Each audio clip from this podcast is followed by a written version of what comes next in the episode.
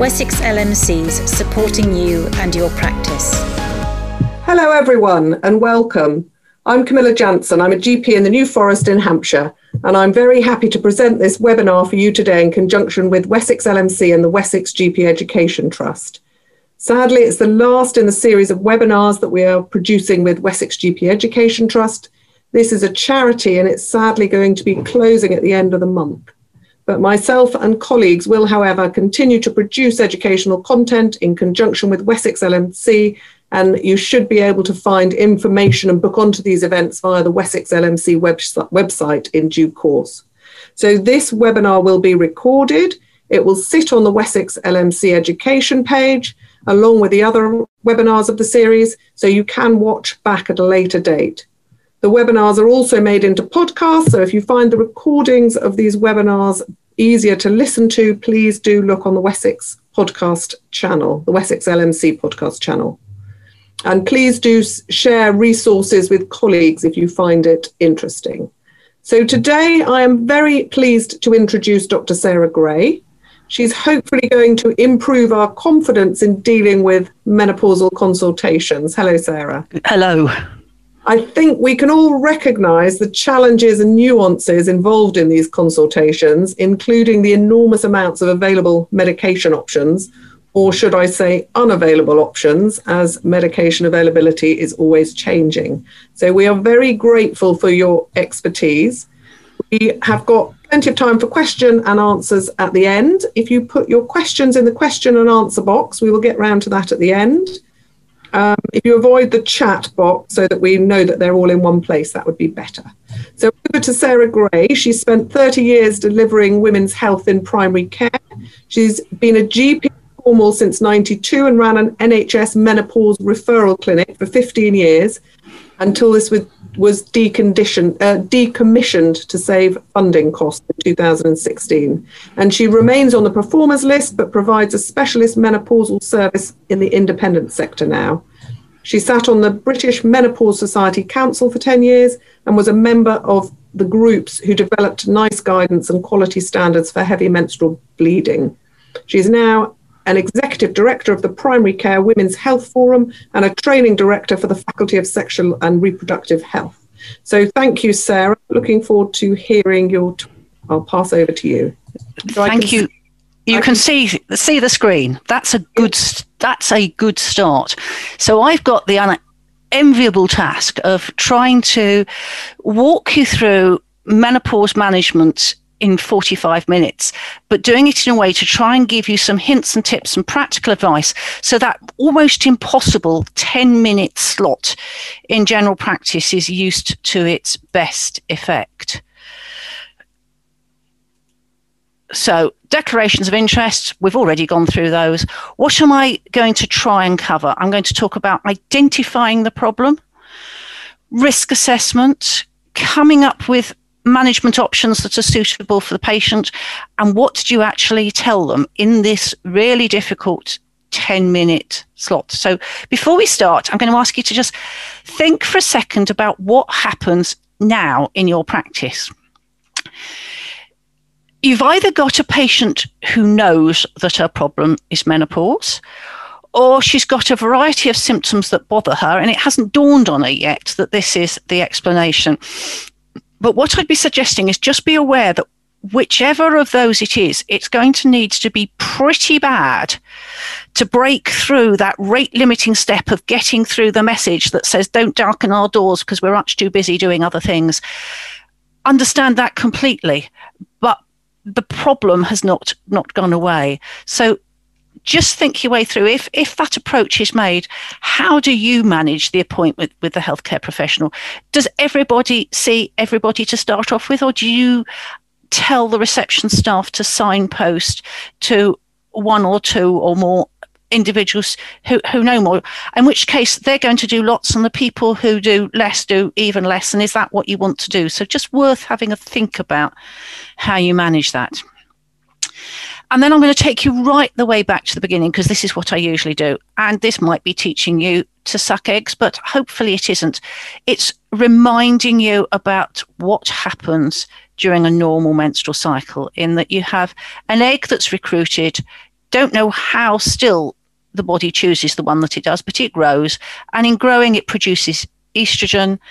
And when that gets to a certain critical level, it will trigger a release of luteinizing hormone from the anterior pituitary, which brings about ovulation.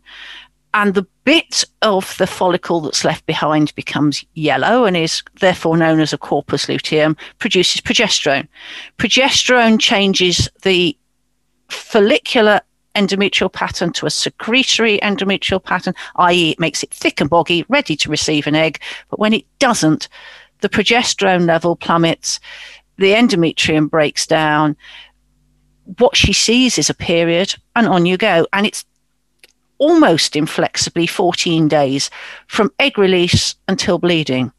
But what happens as women approach menopause is that the eggs that they've got are fewer and they're of poorer quality and they have to be driven harder.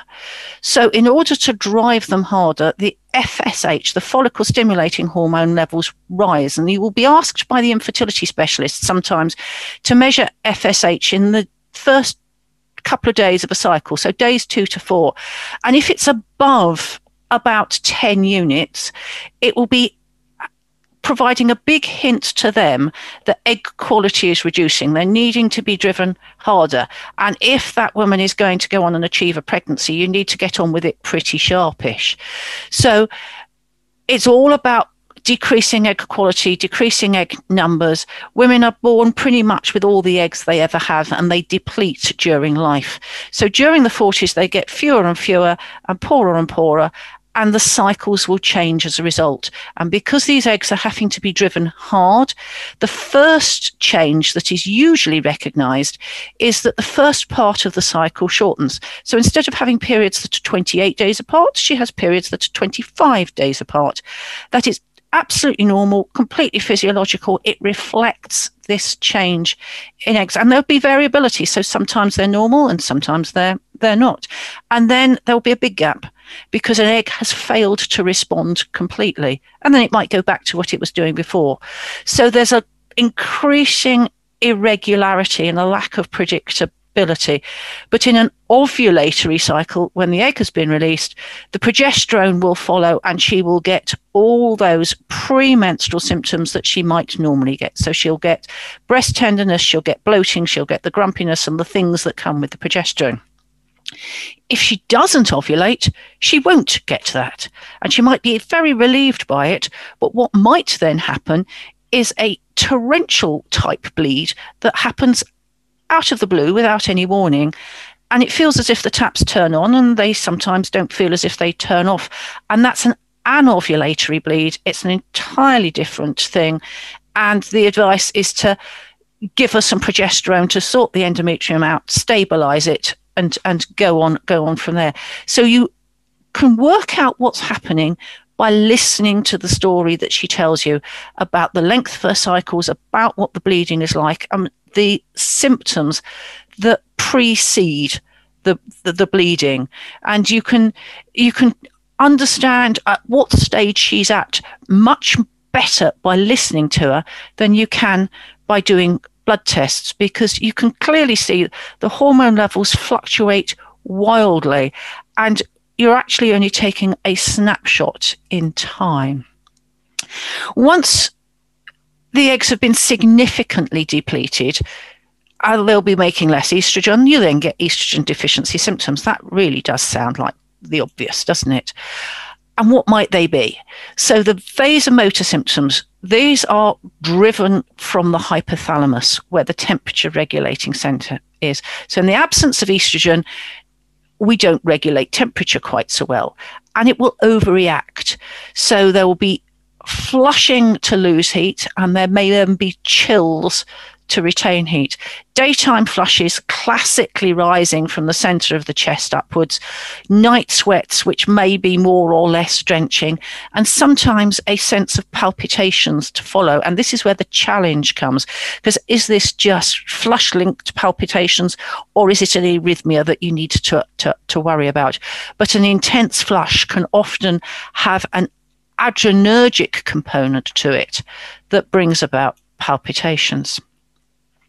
And for years and years and years, sleep disturbance was attributed to the night sweats, but it's separate. Different bit of the brain is responsible for sleep regulation, and classically, menopause linked sleep disturbance is awaking early in the night. So, unlike depression, it tends to be a one o'clock or a two o'clock in the morning, wide awake for no apparent reason, and often no particular anxiety associated with it, but just awake. And sometimes she'll wake up and then she will sweat. And that, if you can tease it out, is is really pathognomonic of, of, of menopause. That is that is typical.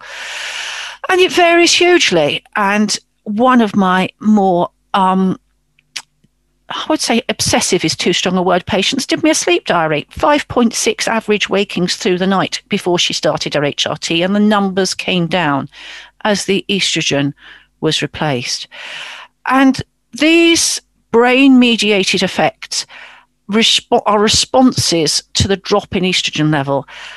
Not everybody gets them, and they if you like, wear off generally with time as the brain gets used to running at those lower estrogen levels. So often the flushes will go away, but often the sleep disturbance won't. And it's not uncommon to find women have had problems for many, many years that they've just put down to age or something quite else that can be improved. And if you thought that was difficult, mood change is even more challenging to unravel because there's lots of things clearly that can affect mood change. And menopause happens at that stage of life when there's a lot going on and there are possibly issues with the teenagers. There are almost certainly issues with the elderly folk. There might be issues with the with with the partner, job security, and then you've put COVID on the top of that in the last year. And how do you tease out which of that is situational and how much of it is, is hormonal is undoubtedly a challenge. But look out for it in those women who've previously had hormone sensitive mood change. They've had premenstrual symptoms. They've had postnatal depression. They haven't got on with some of the contraceptive combinations. And those women are much more likely to have an issue in menopause. So you don't have to have those to have a, a menopause linked issue. It doesn't tends not to be a deep depression. It tends to be a flat mood, but often with a significant anxiety component, often a loss of confidence. And some women will tell you they just don't feel like the person that they used to be. It's very subtle and very difficult to measure. And then comes the brain fog. And that will sometimes be the cardinal symptom that women will present. They, I can't think my way out of this. I can't make decisions. I can't multitask. And particularly those women who are working in corporate situations, boardrooms, might really challenged by the by by the by the brain fog. And it's it's very worth taking on board. And tiredness and fatigue, how much of that is situational? How much of it is the sleep disturbance? How much of it is purely hormonal? But what you're doing is you're building up a picture, and it's the combination of all of it that impacts on coping that usually triggers that request to have a chat and it's, it sometimes is just a chat. It's not always to do something about it, but it's the overall difficulty with coping in her situation. What else might happen? If the column on the left is brain things, we've then got systemic issues. And some women will ache. They will get joint pains, they will get muscle pains, but they won't have any changes at all when you do the armful of blood tests. And there's a bit of a tendency at the moment to label a lot of them as fibromyalgia. Just think, could this be menopause? There are estrogen receptors in collagen at the end of the long bones. It has a powerful influence on collagen metabolism, elastin metabolism, and some women will get a menopause linked arthralgia, but without any joint swelling and out any obvious clinical signs. Skin change and hair change is linked to that because this is linked with the effect on collagen. And about ooh, 10, 15 years ago, in the Christmas edition of the BMJ, there was a tongue in cheek survey where gynecologists had been asked to rate the age of the women they were going to see before they were given the notes. And consistently, they rated those women who'd had extended exposure to estrogen i.e., were on HRT, at about 10 years younger because their skin quality was better. And even I don't prescribe HRT for wrinkles, but it can help. Urogenital atrophy, different again. This is to do with the fact that the genital tissues are histologically, structurally dependent on each estrogen. So at menarche, the vagina will become supple and lubricated and stretchy, and after menopause, it will turn back again. The external genitalia need estrogen to be plump.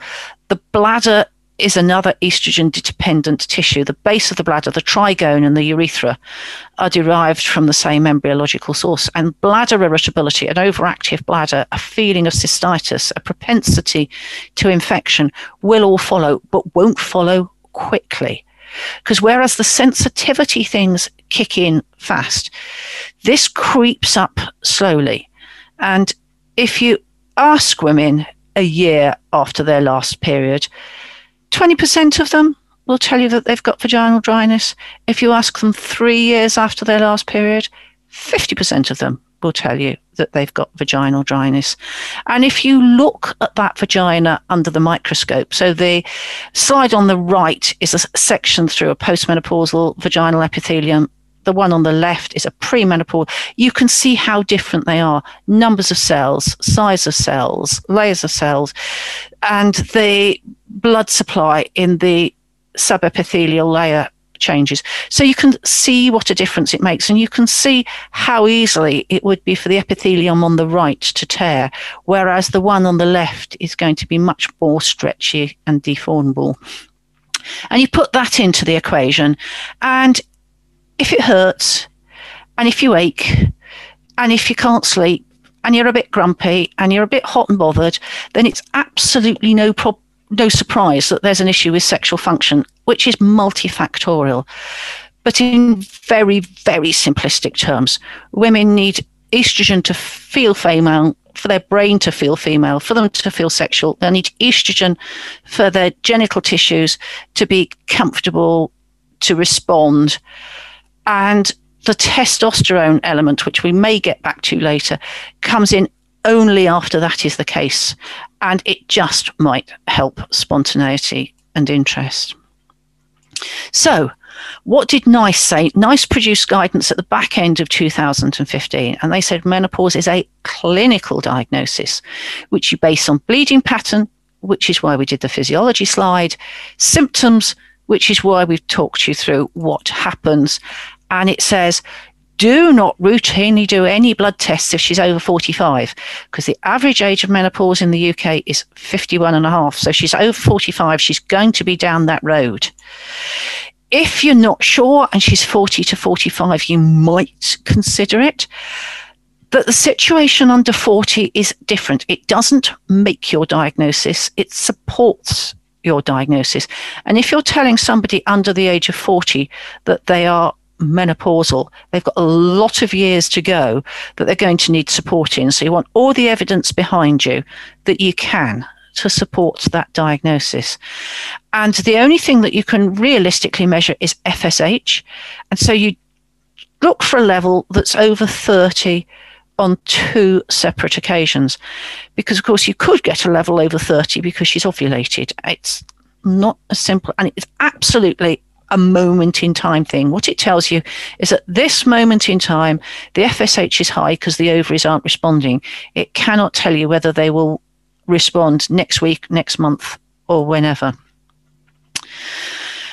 So you've got this lady, she's got symptoms, and how much difference do they make on her life, on her work, on her relationship? And if you did nothing, what's going to happen to our urogenital system. Bones. Bones are a completely different subject, which we'll come back to later. She can't feel this. It will make no difference to her. But as the estrogen levels drop, bone turnover speeds up. And if the estrogen levels drop early, she's got more years to have bone loss in. Similar but different issue with coronary artery disease because women's coronary arteries are comparatively protected by their estrogen. And as the estrogen drops, so the atheroma process starts. So prematurely menopausal women are going to be more susceptible to coronary artery disease at a younger age. And there's a bit of work going on about cognition, and it is only a bit of work because a lot of this stuff got dumped with the HRT scares, and it's being picked up in places places like the the states. There's not very much work that's currently going on in the UK, but prematurely menopausal women would appear to have greater issues with dementia in older life. No, there isn't evidence that HRT helps that, but the supposition is that it would if they are early when they're menopausal. So it's an absence of evidence rather than evidence of absence. So you've been through, you've made a diagnosis, and you can do all of that just as well on the phone or down a video link. And actually, it might even be better down a video link because neither of you are having to wear masks. So you can see the facial expressions and you can have some uh, and integrate that with body language and actually see how much difference it makes. And somebody can join her and explain what impact it's actually having. So, this picture is actually probably not the best way to do this. I'd actually say really think hard about doing those initial menopause assessments down down the video. But having decided that she is menopausal, what are you going to do about it? And this is where the being a GP is so valuable because you integrate stuff and you're trying to think your way through what a cardio what a gynecological background is, what a cardiovascular background is, breast, bone, metabolism, mental health, put it into the picture and then make a decision. So, hints and tips. What are we going to do? Gynecology. What has happened to her in the past? Particularly, has she still got two ovaries? Surgical menopause is abrupt, it is drastic, and it is much more extreme than a natural menopause because often fully functioning ovaries are taken out. So you lose all of the ovarian estrogens and about half of the androgen, testosterone production. If she's lost one ovary, the other one might still be working, but there may be a degree of deficiency. But there are other more subtle things about history. Has she got a history perhaps of endometriosis and there might be ovarian compromise? it, is there a problem with bleeding in the past? Do we know whether she's got fibroids? Put all those in together, particularly bleeding, particularly has she got any pathological change? And do not forget issues of fertility. If this woman is still having periods, potentially she could get pregnant. And the old rule of thumb still completely applies in that you allow two years after the last natural period if she's under 50. You allow one year after the last natural period if she's over 50. And although the numbers are small, the implications of a late pregnancy are huge. So do make sure you understand what is being done about contraception. And it may be nothing because it's just too uncomfortable to have sex. Well, if you sort out the being too uncomfortable to have sex, you might then have a contraception issue. So, how much of a problem is atrophy? And you can do all those first bits down the video. The bit that you can't do down the video is examine, and it would be a very good reason to bring her into the surgery and see what's going on. And she might have a fibroid uterus. Now, you're not going to feel much with one this size. And that's fine because those fibroids aren't really going to be a problem with, with HRT. It would be the big ones that you can feel that might be. And having understood what a gynecological background is, think how much of a problem is estrogen? And if she's got a uterus or she's got some endometrium at all, she's going to need some endometrial protection to protect it because putting back estrogen is going to do what estrogen does. It will stimulate the endometrium. And that over a long period of time would increase her risk of endometrial malignancy. So you need to have a progestogen in the combination to block that effect. Uh, even if she's not having periods because she's got a she's had an um, an ablative procedure. You can't assume it's got every last bit. A Mirena, and we'll come back to this, a levonorgestrel intrauterine system has perfectly adequate progestogen for to balance any dose of estrogen. If she's had a period within the last year, you'd use your progestogen sequentially to give her a scheduled bleed. If it's more than a year, you'd use it continuously to try, try and make her bleed free. Cardiovascular. You're good as this as GPs, but think about her coronary arteries. Think about her cerebral arteries. Are there any rhythm issues? What risk factors are there? 10 times as many women will die of cardiovascular disease as will die of breast cancer. This is the thing to really be aware of. And as we've alluded to earlier, early menopause would go in my one of my risk factors. Once again, what is the effect of adding in estrogen? So on arteries, if you start it early, estrogen will have a positive effect because it will maintain that situation that the that the woman was having before.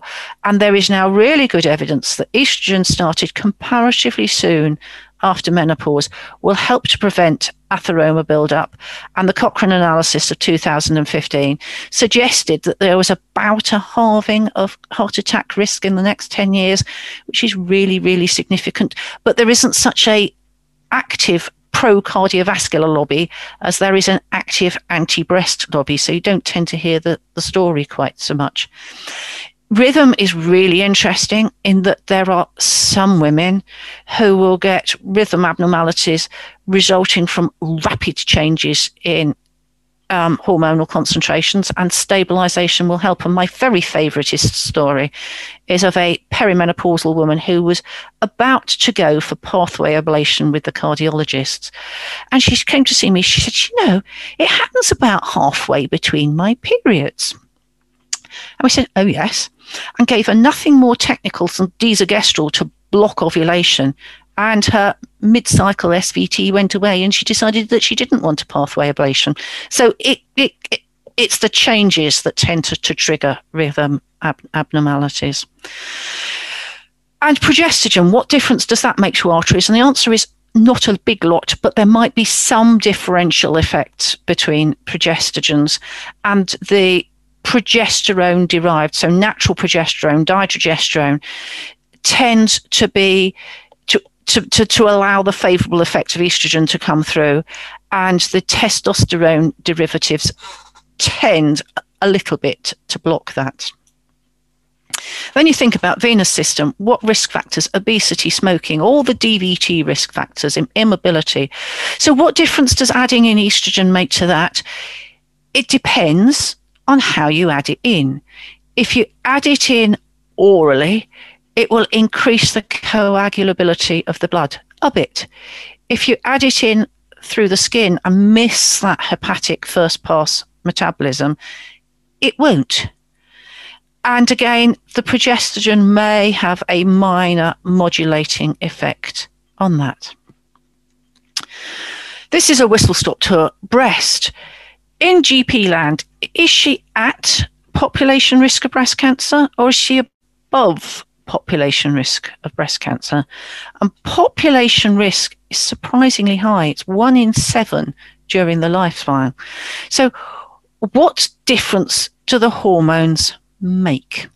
And if we're going to really, really simplify, then the added on hormones could, if there was a breast cancer already there, make it grow a bit more, only a bit, estrogen has some effect. Progestogen is proliferative, and so we'll add to it. So, an estrogen and progestogen combination would slightly increase the growth of a breast cancer that was already present, but wouldn't initiate. And the size of this effect is absolutely identical to if she was producing these herself. So, if she's menopause before average age and she's replaced, she's at no greater risk than if she was naturally having periods. The hormones do what the hormones do. Tibolone is very subtly different. Tibolone is a synthetic steroid that isn't estrogen, it is estrogenic. It isn't subject to the same hepatic first pass effect. It gets through the liver without being affected, and in target cells, it's converted to one of three different metabolites. So it works like estrogen on bone, but it doesn't work like estrogen to the same extent in breast, and it doesn't work like estrogen in the uterus. So it doesn't need a progestogen added to it. It isn't artery friendly. It's not prothrombotic. It's quite different. And for breast, if she has breast tenderness that's estrogen and progesterone related, it might be an option that you would consider. We've had it since 1991. It's a little bit, but only a little bit more expensive than conventional HRT. And there is a supposedly generic equivalent. Um, and I've got no evidence, but lots of experience. And I'm not convinced that the generic is quite as reliable as the original brand. But that's just, just my take on the situation. Bone. This looks ever so similar, doesn't it? What is her risk? Is she at higher fracture risk than the rest of the population? And how much higher is she? And hormones have fallen out of favour with, with bone. There is lots and lots of evidence that he's old because nobody's done any recent studies. And estrogen will protect bone because bone loss speeds up once the estrogen level drops. So you put the estrogen back and it will stop loss at low level. And at a standard HRT dose, estrogen will build back bone as well as a bisphosphonate will. And you think, well, why don't the rheumatologists know this? Because when the NICE guidance on bone osteoporosis was developed. It started in the early 2000s. It started at the time of the HRT scares. It started at the time that bisphosphonates were new and hormones weren't put in the scope of NICE guidance. So they didn't think about it. So they didn't comment on it. So it's not there now. And it's a whole chunk that's there that's missing. But estrogen is a bone protecting drug. If she's being prescribed estrogen and she's got a uterus, she's going to need a progestogen, but it's not going to make much difference to the bone. But tibolone is also bone protective. And there is evidence down to half of a tibolone tablet, that's 1.25 milligrams, that it will prevent bone loss in women in their 60s. So all of those are options for you, though in the days when we did have an osteoporosis QOF, you used to have to exemption report women who were being treated with these options because they weren't a, a nice bone sparing drug. But if she's dithering and she thinks, does she or does she not? If she's got a bone risk, it might be worth considering. And in my view, if somebody's menopausal in their early 40s and they're 10 years ahead of schedule, that means that the hip fracture that would otherwise be scheduled for her mid 80s is going to happen in her mid 70s. And if she's wanting to go rushing around and do stuff, then you have to have a really good argument not to think about hormone replacement from a purely bone protection perspective. And it, if it gave you arterial protection as a bonus and possibly helped to preclude the dementia, then that seems like a really good idea to me. So you're going to give us something. How are you going to get it in? And then you think about metabolism. And again, as GPs, we do lots of work on this. But think about what her symptoms. Is she really, really sweating? Would it stop a patch from sticking? Has she got a gut issue that might make it difficult reliably to absorb an oral product? Are there issues with first pass metabolism? Protein binding, well, what's that? The liver makes something called sex hormone binding globulin. Sex hormone binding globulin, surprise, surprise, binds sex hormones. And those that are bound are relatively inactive. So it's only the proportion that's not bound that is there to be to be active. So she's got lots and lots of sex hormone binding globulin. Her hormones aren't going to work very well, and neither is the HRT. And where you see this most is in women who are on high dose thyroid replacement because levothyroxine induces sex hormone binding globulin. And I've completely lost count of the number of women on 100 micrograms or above of levothyroxine whose standard dose HRT has not really done very much for them. That might be a good reason to avoid first pass metabolism, to send it through the, through the skin. All of those things need, need thinking about. And then you've got the effect of the enzyme inducers affecting breakdown and elimination. So, although we very much think about one size fits all, it doesn't. And some women will need quite significant differences in dosage or route to make things work for them. Mental health. So there's a direct impact of these menopausal symptoms. They affect mood, they affect cognition. And then which bit of it can we actually mitigate? Is it the lack of estrogen that's causing the problem?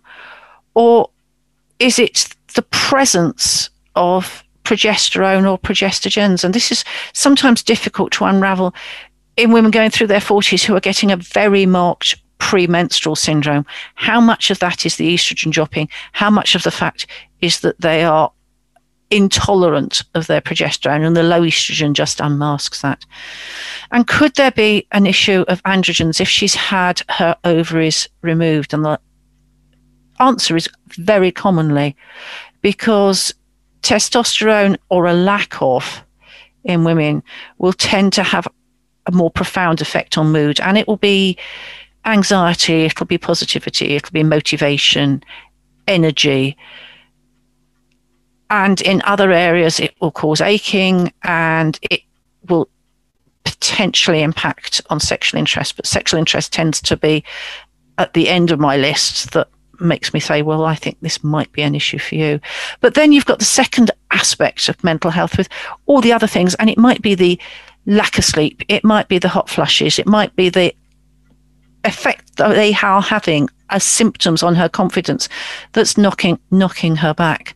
And women will tell me that they're seen as being ineffectual in boardrooms if they're flushing and sweating and opening the windows. And that then has a further knocking effect. So understand what it's doing to her. So let's have an example. This lady's 49. She's got severe flushing daytime and nighttime. She's got sleep disturbance. She gets to sleep, but wakes four or five times and then sweats. Absolutely typical. Tired all the time, irritable, angry, short fuse, readily tearful, lacking motivation, lacking confidence, forgetful, struggling to concentrate, car keys in the fridge. We've all heard this some urinary urgency and frequency, sufficient vaginal dryness such that sex is uncomfortable, sexual interest has disappeared, she's aching all over, and she last had a bit of a bleed three months ago. She had something six months before that, but has had no typical period for over a year. That tells you the story. You need nothing more to make a diagnosis. This woman is menopausal, and at 49, you're really not going to be that surprised. But she's desperate for some help.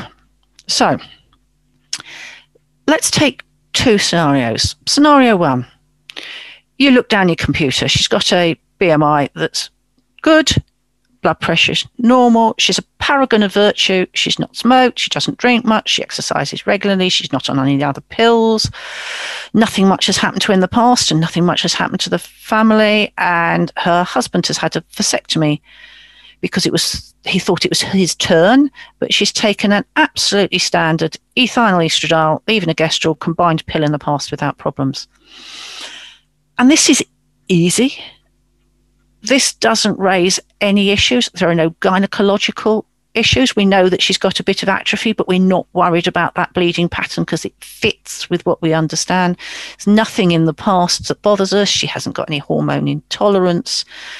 Cardiovascularly, she fits in the low risk group. There's really no risk factors there to cause concern. There are no factors which make you any more worried about her breasts than anybody else. There are no factors that make you worry about her bones. She's exercising. Nothing of significance metabolically, but the whole lot of it is impacting on her mental health. So you feel very confident that you can go ahead and give her something standard first line. However, Sarah, yeah, I'm just going to give you a five minute warning if that's okay. That's fine. Questions are coming through. Thank you. That's absolutely fine. So, slightly different. If she's got a BMI of 32, she's taking antihypertensives, she's smoking, she's drinking more than she should, she walks a bit, she's got type 1 diabetes, she's hypothyroid. Now, you think that I'm making this up. I am not making this up. This is a real patient. Entirely different situation. But the bit we're not worried about is gynecologically because there's nothing that she tells us that worries and she's covered for contraception. What we are worried about are cardiovascular issues. And we ought to worry about her breast because being overweight and drinking that much alcohol will have an impact on her breast risk. She's not exercising very much. Metabolism, she's on the levothyroxine mental health, still desperate. So this lady is certainly manageable in a GP setting, but this is the one that you would be going, oh, I'm not very happy about giving you tablets. But if you deliver that estrogen through the skin, you would avoid all of the issues. You'd avoid the cardiovascular risk, you'd avoid the interaction with the thyroxine, you'd avoid the, the, the, the liver, and you would be utterly reasonable to give her a through the skin estrogen and progesterone combination. So for estrogens, pretty much equivalent doses would be oral two milligrams, 50 as a patch, one and a half milligrams as gel, two measures as the spray, or if you've still got somebody on it, 0.625 of conjugated equine estrogens. Those would have a comparable effect on bone. They may or may not have a comparable effect on symptoms. And think about the non oral ones. If she's got high cardiovascular risks, liver issues, gut effects from absorption, or thyroid replacement. Progestogens we are going to whistle through, but progestogens are not the same they have a variety of effects on different steroid receptors. And so one progestogen may have a very different effect in vivo compared to another. And we have some that are testosterone derived, such as norethindrone. We've got some which block testosterone, such as cyproterone acetate. So there are differences that were most likely to make a difference to mood between the progestogens. And if we're mixing them all up, a levonorgestrel 52 milligram intrauterine system would provide protection, though the Levosert isn't licensed for it. Or 10 to 14 days per cycle of norethisterone, which you would struggle to do on its own, but comes in combination.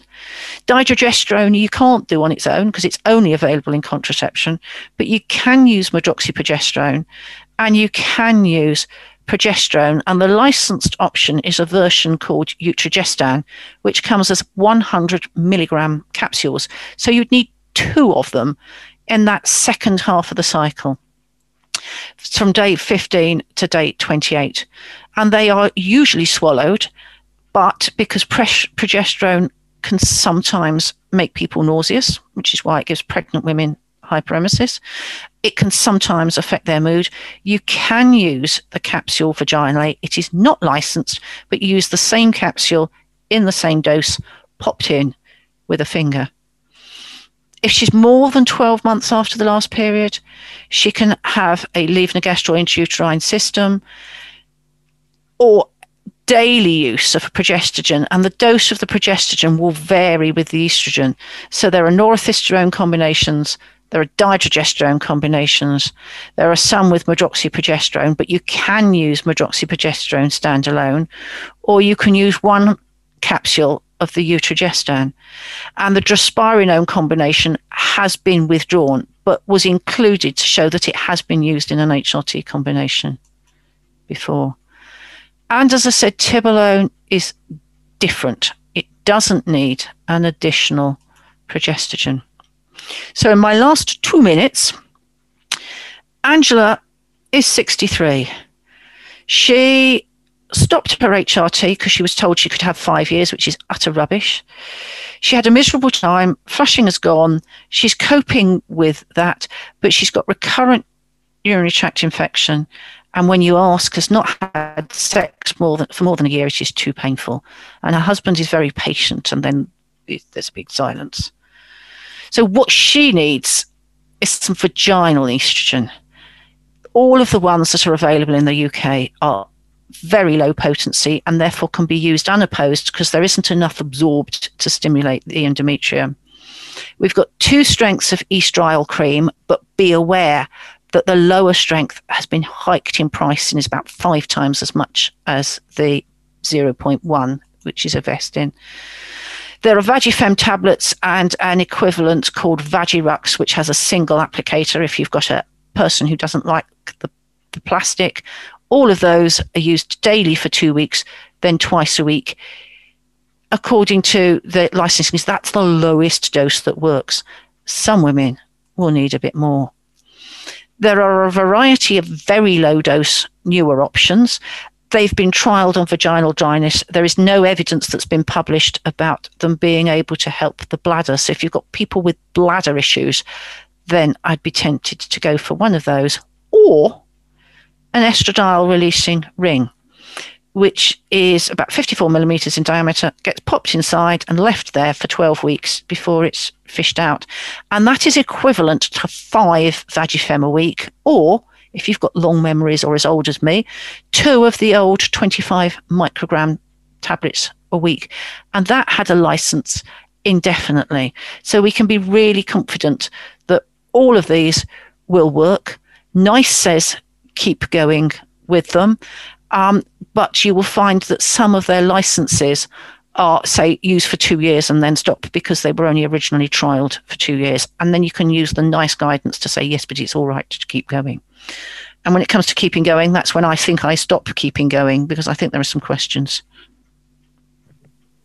Thank you, Sarah. That was brilliant. I wondered if you would um, stop screen sharing.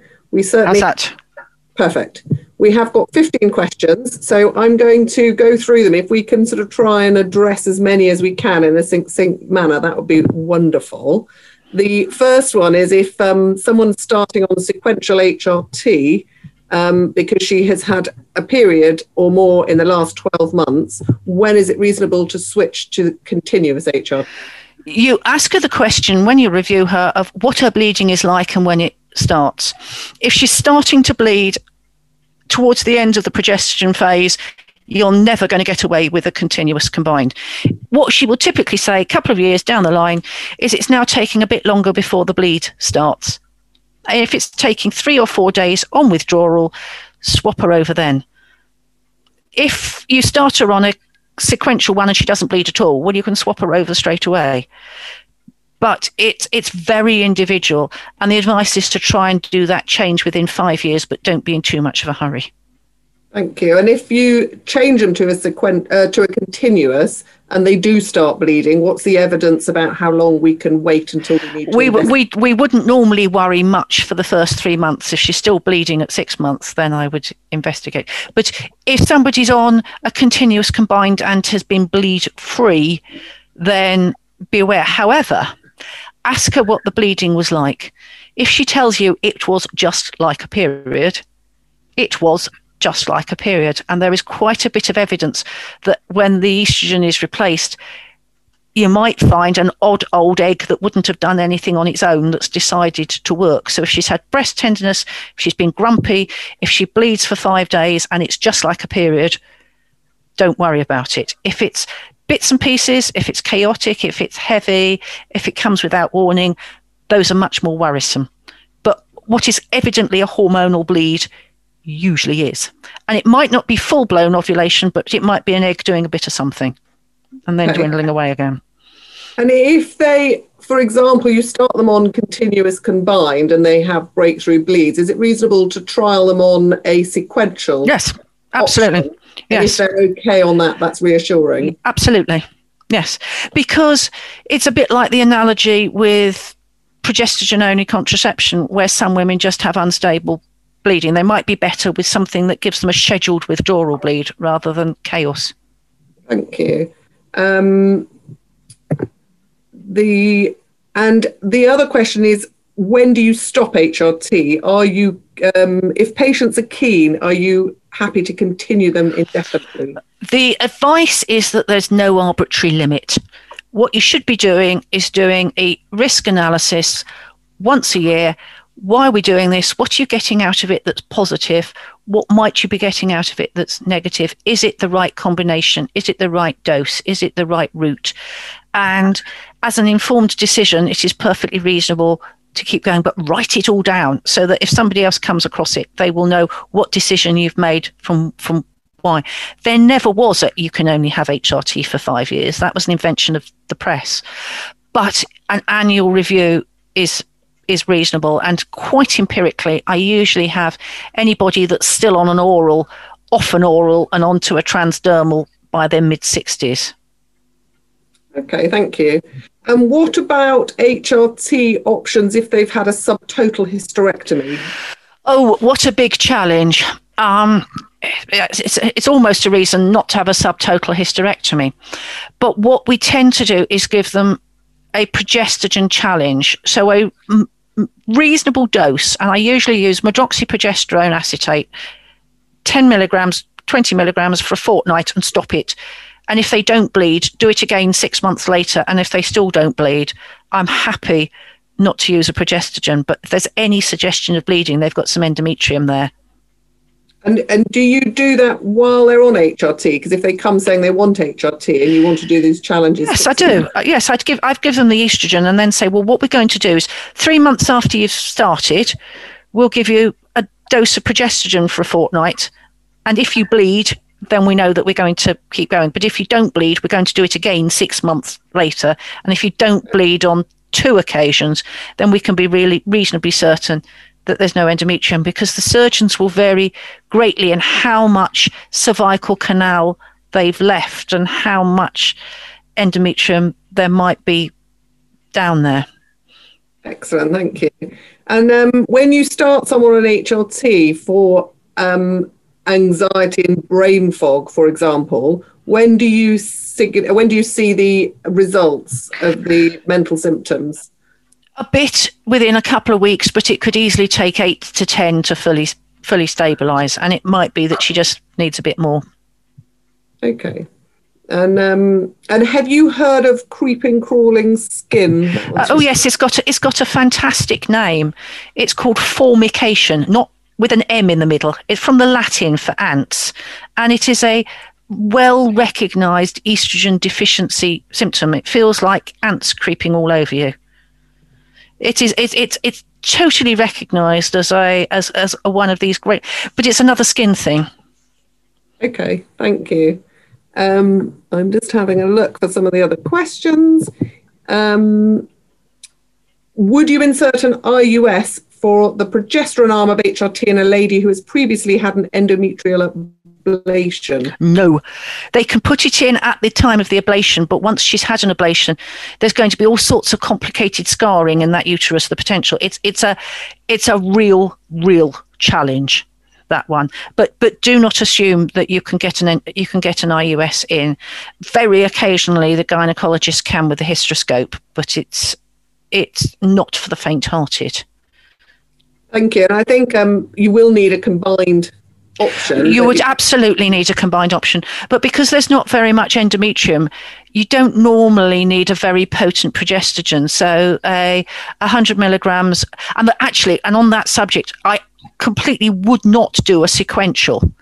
Because if as a result of the ablation, there's adhesions and scarring, it's possible with a sequential combination to get a build-up of menstrual blood within the uterus and a hematometria which when it bursts is fairly hideous so if she's had an if she's had an ablation yes she needs progestogen but use continuous Thank you. And the um, combined HRT in the higher risk group for existing breast cancer does this apply to if it is the Mirena contributing to the progesterone? Right. Element? And the answer is nobody knows.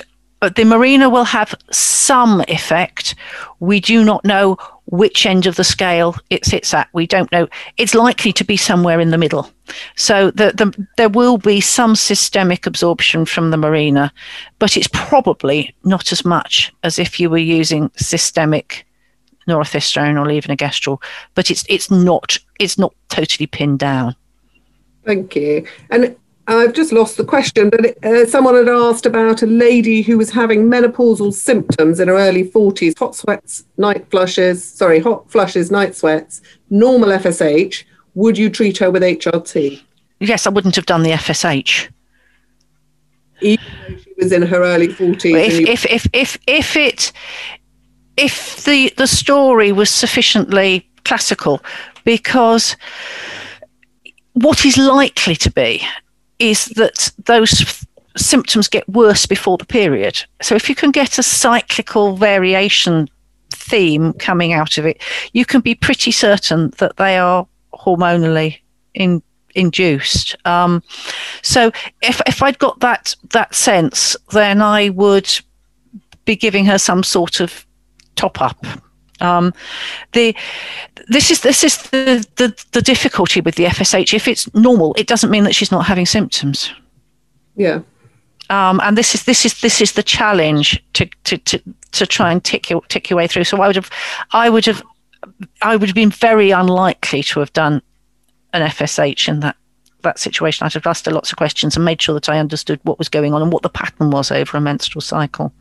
Because I, because I think if you do do FSH and it comes up as high, you're more reassured that it's probably got a menopausal Yes. element. Yes.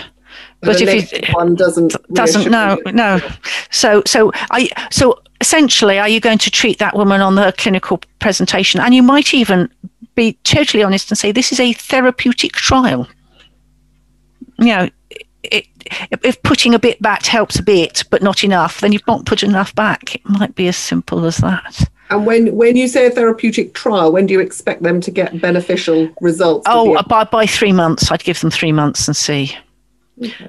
And going back to the FSH question, you have mentioned two FSHs over 30. If you get one in sort of 80s, 90s, 100, is that reassurance that you don't need to repeat it? Because Mm. I have heard in a previous talk that you don't need to necessarily repeat Well, as I said, I would very rarely, and, and it depends on the the circumstances that you're in. You're you're, ma- you're making clinical decisions. You know, I- if it, has this woman had no bleeding, has she got an FSH over uh, over, over eighty? It's very likely that the that the that the two are that the two are linked. But as I said, it, if it's if it's iffy, then you would do a you do a second second one. So the decision needs to be primarily clinical and supported by the FSH rather than driven by the FSH. Because I think sometimes it might be used when people have got Mirena coil or other form of contraception and you've got these symptoms. Oh, that's where you that's that's where you will have you will have heard it because if there, there is a uh, the the faculty advice got revised a year or so ago. You know, can we take this out in a year's time? So if she's got a really raised FSH, you'd leave it in for another year and then pull it out. So you're using it as an assessment of what her residual fertility is, rather than making the diagnosis of, of menopause. That may be where, where you actually heard it from. And you can do the same thing potentially if you've got somebody with a contraceptive implant who was in there, it was say 52 and it was due for another year. If you do her FSH and it's raised, in a year's time it can come out and you don't need to put another one in. If you do it and it's not raised, you'll be needing to think about another form of contraception at the end of that that year. So there's a bit of forward planning that you can Yeah. do with with that. Oh, I think you're absolutely right. I think I've sort of thought of it in the context of contraceptive need rather than It's it's it's it's it's it's it's it's a it's a different idea. So it's you know diagnosing menopause is a diff is a is a different point in the system to deciding whether or not there's any chance this woman could get pregnant. And, and on that question, someone has asked about the potential of using two desogestrel tablets as the, I do that all the time. As a progesterone. Yes, I I do it frequently, I know that it's not licensed. What I do has been published and peer reviewed and like, and the logic is that if 150 micrograms of desogestrel is adequate for endometrial pro- protection in Mercilon, Marvelon, and the equivalents with ethinyl estradiol, it's going to be every bit enough to oppose some natural estrogen in an HRT regime. And where I use it particularly is in menopausal women with migraine because I want to block ovulation. And it's one of the few ways you can reliably block ovulation in menopausal women when you're not wanting to use an oral estrogen. So as I said, I do I do this a, a lot. I know it's I know it's unlicensed. It gives the pharmacists the BBGBs, but when you when you sort of understand the logic of where you've come from, then that's that's fine. And what I could do with is somebody doing some proper research and actually saying that this is this is not empirical, this is evidence based. Yes, and someone else has asked about migraines that you've now touched on, and can you use HRT with migraines? Yes, but we would generally generally advocate a non-oral so it doesn't have any clotting effect and i would generally suggest that you think about patches because they are most stable because changing hormone levels can trigger migraines Thank you. And I think we've got one last question, if that's okay, because we've um, run out of time. But the last question is how do you wean and stop HRT? Do you do it abruptly or do you wean slowly? I usually wean off. And I would typically halve the dose for three months and see what happens. And the advice is always to use the lowest dose that works. So if you halve and it's fine, and you halve again and it isn't fine, you go back to the half dose and you stay at the lowest dose that works. Because some people will never stop flushing, even if they're in their 60s, 70s no. I don't know if you've got a percentage of how many people flush all their life and how many. It, it gets fewer as they get older, but if they've had a surgical menopause, they are much more likely to. To flush long term. Mm. Because they'll have lost not only all their ovarian estrogens, they'll have lost half of their androgens for conversion to, to, to estrogen. So they tend to have a much worse time of it. Well, thank you so much. I could ask you questions for hours, and we have got sort of quite a few other questions. And I'm sorry we haven't got around to any of uh, all of them. I hope I've sort of tried to give a bit of a balanced view, covering the sort of mm. basics of sort of HRT. But that's been really informative and really helpful, and um, uh, lots of really good food for thought. So thank you so much, Sarah, and um, pleasure. Really appreciate it. Wessex LMCs supporting you and your practice.